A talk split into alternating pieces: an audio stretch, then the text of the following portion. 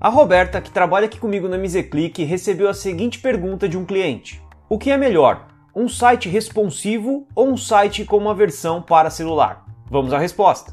Eu sou o Ricardo Zacho, sócio da MZClick, que é uma empresa especializada em aumentar o faturamento e o número de clientes com a premissa do aumento de ROI e a diminuição do custo por aquisição de cada cliente.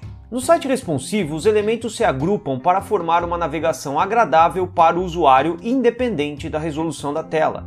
A mesma URL funciona para desktop, tablet e celular. No site conversão para celular, você poderá ter duas URLs diferentes para o mesmo conteúdo, pois uma URL será focada em resoluções com telas maiores desktop e outra URL focada em resoluções com telas menores celular, porém com o mesmo conteúdo. Isso dificulta um pouco o projeto de SEO, pois teremos conteúdos duplicados, ou seja, duas URLs com conteúdos muito parecidos, para não dizer idênticos. A Google afirma que seu ranqueamento é mobile first, ou seja, ele vai ler primeiro a versão para celular, pois a experiência do usuário é melhor. Eles privilegiam versões que focam no usuário desde sempre.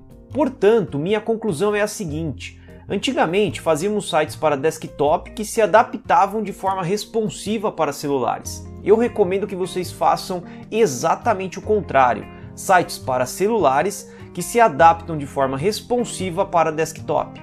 Com essa lógica, um site responsivo é muito melhor, desde que a gente pense, claro, primeiro na versão para celular. Assim como uma única URL e com um conteúdo único, seus projetos de SEO, Google Ads, Facebook Ads, marketing de conteúdo, e-mail marketing, todas as medições via Analytics serão feitas de forma mais tranquila e assertiva.